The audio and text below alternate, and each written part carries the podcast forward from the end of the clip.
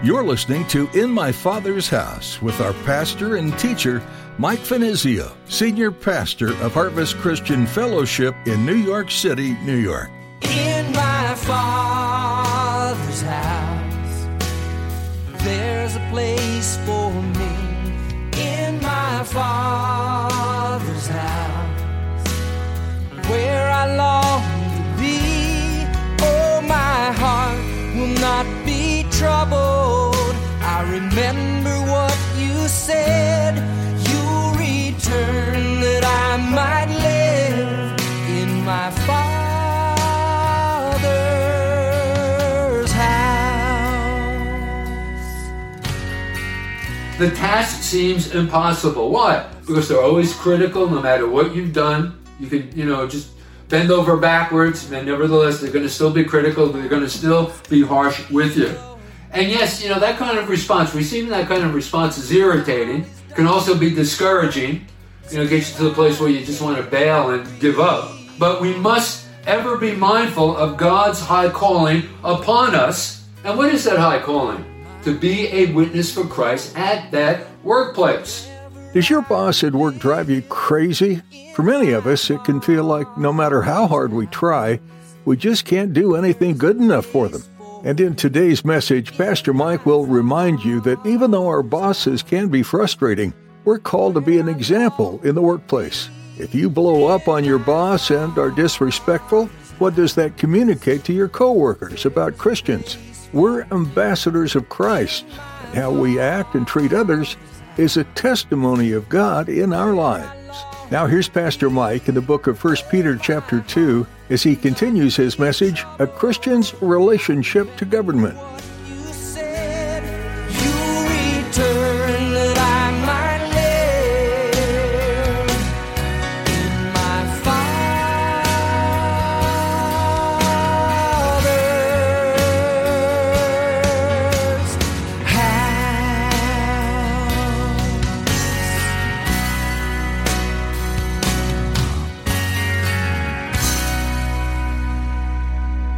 Ode to God that, that people would be able to say that about us, that we have filled our cities with the doctrine of Jesus Christ. Wherever we go, wherever we move, that we might be able to share Christ in our sphere of influence, at our places of employment, in schools, that we would fill our cities with the doctrine of Christ. And then they went on to indict them and intend to bring this man's blood upon us. But Peter and the other apostles answered and said, and this is, again, responding the way that all of us should respond. There's certain limitations, prohibitions in the way that we relate to government.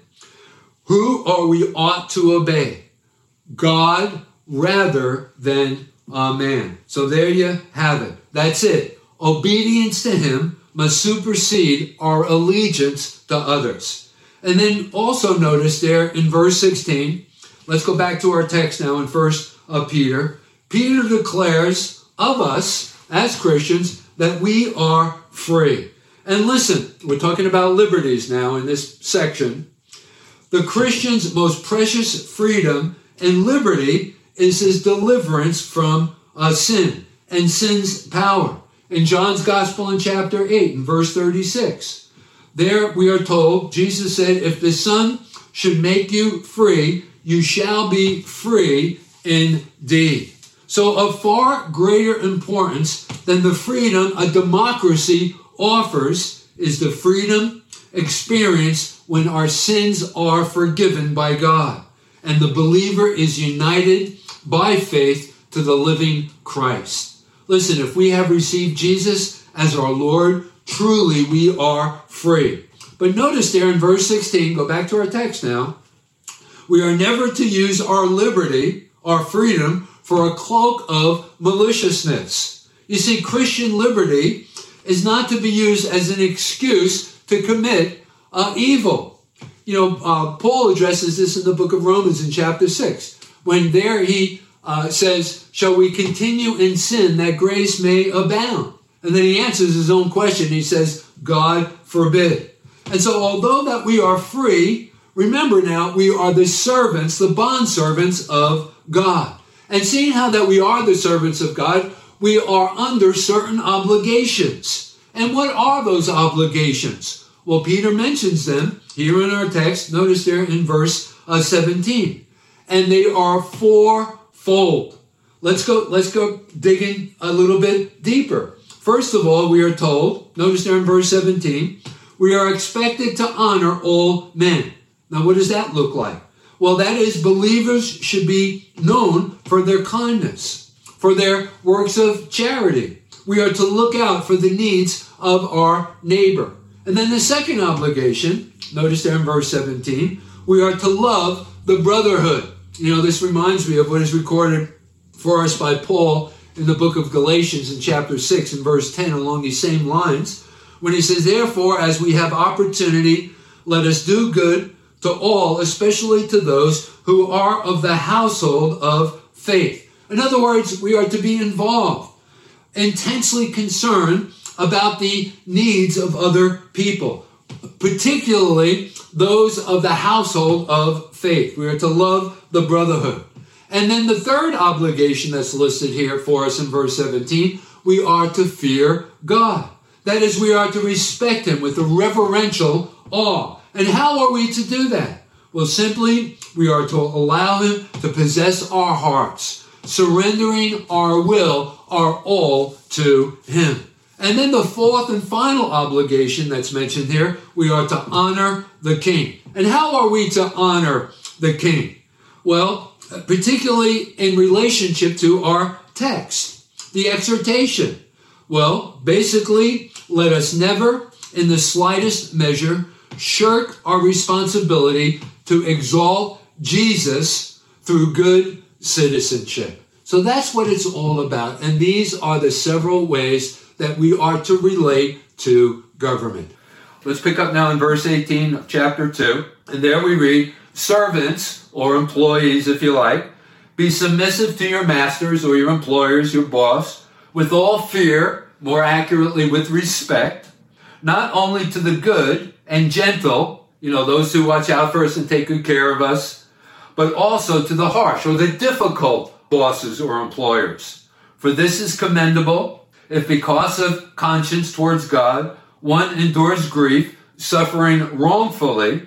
For what credit is it if when you are beaten for your faults or dealt with harshly, I don't think you're going to be beaten at your place of employment, you take it patiently. But when you do good and suffer, if you take it patiently, this is commendable before God. In other words, it's attractive before God. That is, if you're blameless.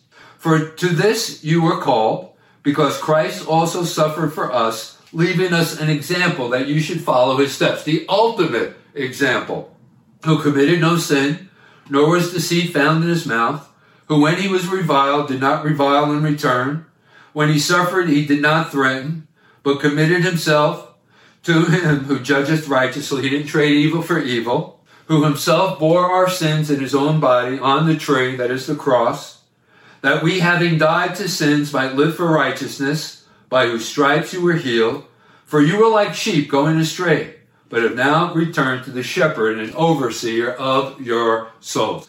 Okay, so here Peter, in this section of his epistle, directs our attention to the Christian's proper attitude towards his employer and the workplace. And I want you to notice there, notice in verse 18, go back to our text, submission is the key word there. Verse 18, he says, servants, be submissive to your masters. Now, this reference to servants does not only include slaves, which during the time in which Peter wrote this epistle was commonplace. At this time, there were millions of slaves throughout the Roman Empire. So anyway, these exhortations are relevant to all free working men and women, not only slaves. So this would include, like, for example, tradesmen, doctors, teachers, etc. And so now this proper respect exhortation here as employers, we are to properly respect our employers, the things that he wants to accomplish there at our workplace.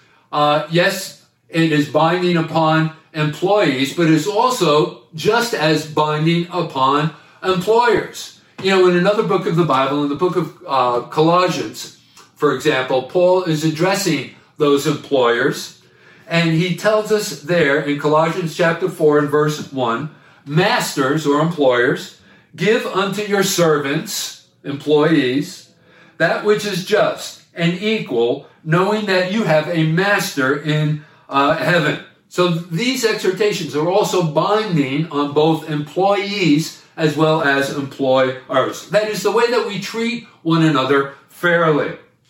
But nevertheless, employees have rights that are not to be taken advantage of. And that's the subject that we're treating here, in part at least this evening. But getting back to us, employees emphasizing the duties, here Peter is emphasizing the duties of the Christian employee, their proper respect. Once again, as is recorded there for us in verse 18. Now notice there in verse 18, the mention of the harsh. In your King James Version of the Bible, he uses the word froward. So either one of those translations would be a good translation. The froward or hard, harsh, or the difficult. You know, difficult to please. The difficult to get along with. We're talking about your employer now. That's the guy, no matter how hard you strive to please them, the task seems impossible. Why? Because they're always critical, no matter what you've done. You can, you know, just bend over backwards, and nevertheless, they're going to still be critical. They're going to still be harsh with you. And yes, you know, that kind of response, receiving that kind of response is irritating, can also be discouraging, you know, gets you to the place where you just want to bail and give up. But we must ever be mindful of God's high calling upon us. And what is that high calling? To be a witness for Christ at that workplace. Because you're never going to win a person like that by quitting or getting another job.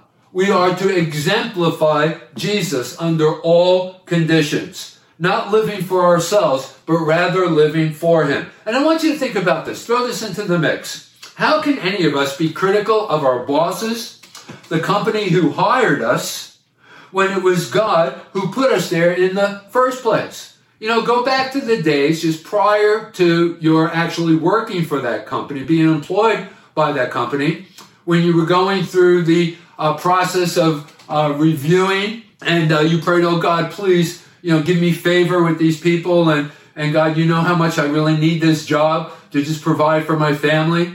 You were petitioning God through prayer, and guess what? God responded, and he gave you that job. So we need to see it as exactly that. You know, he could have prevented you from getting that job, but he didn't. So we must have a plan and a purpose for you being there. And what is that plan and purpose? To be his witness, to exemplify Jesus Christ at your workplace. So therefore, do we have any right to complain, to be a chronic grumbler? We as believers need to be more concerned about reforming ourselves than being critical of other people. So if things aren't right at the office, you know, criticizing your employer or the company policies will not remedy the situation.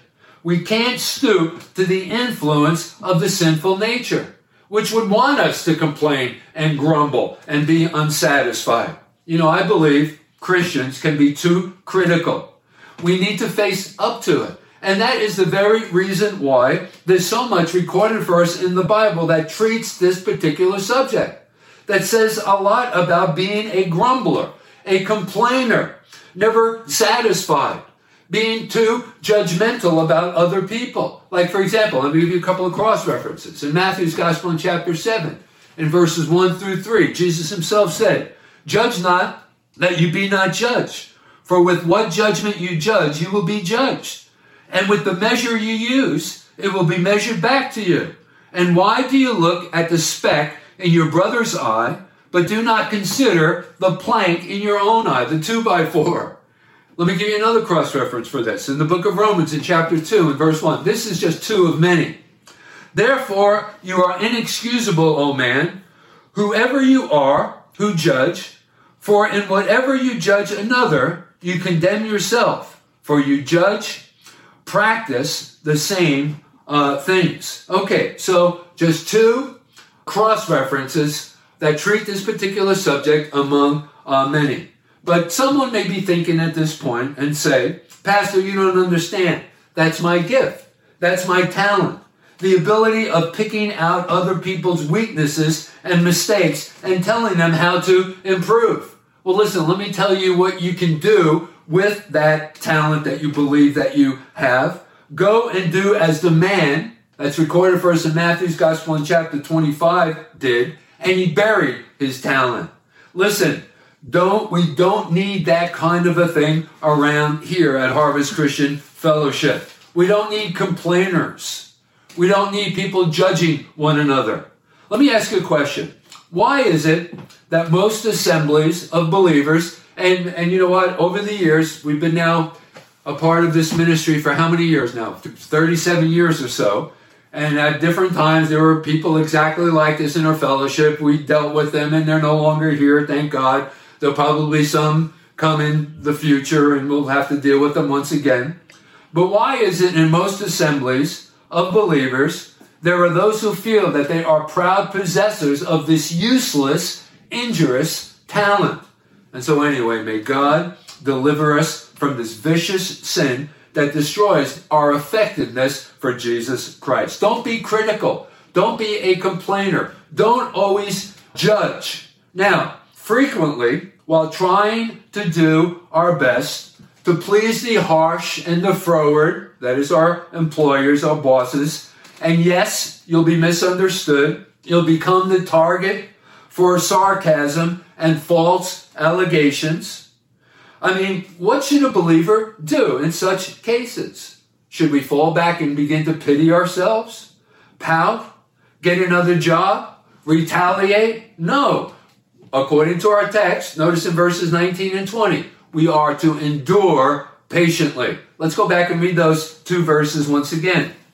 For this is commendable, if because of conscience towards God one endures grief, suffering wrongfully. For what credit is it if when you are beaten for your faults, you take it patiently? But when you do good and suffer, if you take it patiently, this is commendable or attractive before God. Listen, gang, there is no merit in patience under the fire of criticism when we are at fault. But in our hearts, when we know that we are right with the Lord, that we're doing everything that we possibly can do, to honor God in our employment, doing His will, we should not be disturbed by thoughtless critics. And this is the beauty of it. As long as we are seeking to please God, we have nothing to fear. And so, never strike back. Always turn the other cheek. And we're reminded to do that in Matthew's Gospel in chapter 5 on Christ's Sermon on the Mount, verse 44. There we are told, love your enemies, bless them that curse you, do good to them that hate you, and pray for them who despitefully use and persecute you. And listen, I know that it's hard to do that. There are times when the old man wants to jump up on the throne of our lives once again to get even, to retaliate, to trade evil for evil, but we mustn't do that. Remember, we need to exemplify Jesus Christ. Think about Jesus himself. He was misunderstood. He was accused of being a drunkard. A winebibber was the word that they used. He was accused of being a deceiver. It was suggested that he was in leagues with the devil. So I guess that we should expect the same thing. Now, someone said, the only ones in the world who are not criticized are those who do nothing, say nothing, and as a result are nothing. And so, gang, if you're seeking to bear a consistent, faithful testimony for Christ, you're going to be criticized. I guess we should just expect it. If you're concerned about the lost souls, and you want to reach them at your place of employment, you can be sure that you're going to be criticized. But nevertheless, don't trade evil for evil. Don't fight back. Don't lose your temper. Don't become bitter. The key word, once again, is what? Is patience. Now, Peter goes on here in our text, and he points us to the ultimate example of this, who is Jesus Christ. Verse 23. Let's read it again. who when he was reviled, did not revile in return. And when he suffered, he did not threaten, but committed himself to him, the Father, who judgeth righteously. So we're talking about Jesus here. And Peter points us to him as our example. But you say, hey, we're not Jesus. We're still in these human bodies. We're still human. And yes, that is true. But also remember, you've been born again of the Spirit of God. Unless you have all of the power that is available to us in Christ at your taking, available. Yes, we still possess traits of the old nature, the old man, but we are also partakers of the divine nature, which is indicated in Peter's second epistle in chapter 1 and verse 4, where there we are told we are partakers of the divine nature. And because of this, it is possible to control our tongues, the words that spill out of our mouths. Notice there, Peter says in verse 22, neither was guile found in his mouth. You see, Jesus endured the cross without a complaint, without a murmur, without saying a word, not the slightest demonstration of hatred. In fact, in the last few moments of his life, he prayed, Father, forgive them. I mean, think about the way that he was just unmercifully treated, his body broken and then nailed to the cross. And in the final moments of his life, he prayed to the Father and he asked that the Father would forgive them, for they know not what they do. I also, I'm thinking about the centurion who was also there at the foot of the cross when he saw the way that Jesus died, you know, without complaining, without murmuring, without trading evil for evil. He responded by saying, truly, this is the Son of God.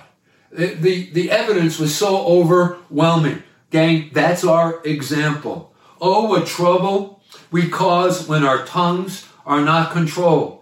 The injury, the regret. And that's the reason why the psalmist declares in the 141st Psalm in verse 3 in the form of a prayer, set a guard, O Lord, over my mouth. Keep watch over the door of my lips. And then notice, let's go back to our text there in verse 21. We are told, even hereunto were you called. And so we have been placed under this obligation. That is the way that we are to respond correctly to our employers and at the workplace. This is an obligation, a responsibility that has been placed upon us by God himself. And it's a serious obligation. And so may God grant that we may hold high the standard and exemplify Jesus, that we might demonstrate that spirit of forgiveness and love, that we mustn't be critical or harsh or unkind or have a bad attitude. You say how? Well, simply let God work in your heart. In my Father's house, there's a place for me. In my Father's house, where I long to be. Oh, my. That's all we have time for on today's edition of In My Father's House. Thanks for joining us. Did you know that you can listen to Pastor Mike's teachings on your favorite podcast app? Just search for In My Father's House with Mike Fenizio. Be sure to subscribe and let us know you're a listener in the comments. We love seeing how God is using His Word in incredibly powerful ways. If you don't yet have a church to call home, we'd love for you to join us for worship this Sunday at Harvest Christian Fellowship. You can find all the information you need at harvestnyc.org. While you're there, you can reserve your seat by clicking on Contact and then the Register link. We're located in Midtown Manhattan, and there's easy access from Port Authority on 42nd and Penn Station on 34th. If you're not in the area, or if you're unable to attend in person, we'd still like to have you be a part of our time studying God's Word. We're live streaming our services each week, and you can connect on our website. Again, that's harvestnyc.org. If you'd like to hear today's message again or to catch previous Sunday messages, click on the Resources tab. You can also watch services through our Vimeo link or connect with us on Facebook and Instagram. Links to all of these are available at our website. One more time, that's harvestnyc.org. As we wrap up our time with you today, we'd like to remind you just how much your Heavenly Father loves you. We also want you to know how grateful we are to have you as a part of our listening audience. Thanks again for joining us. We look forward to learning more from 1 Peter next time on In My Father's House.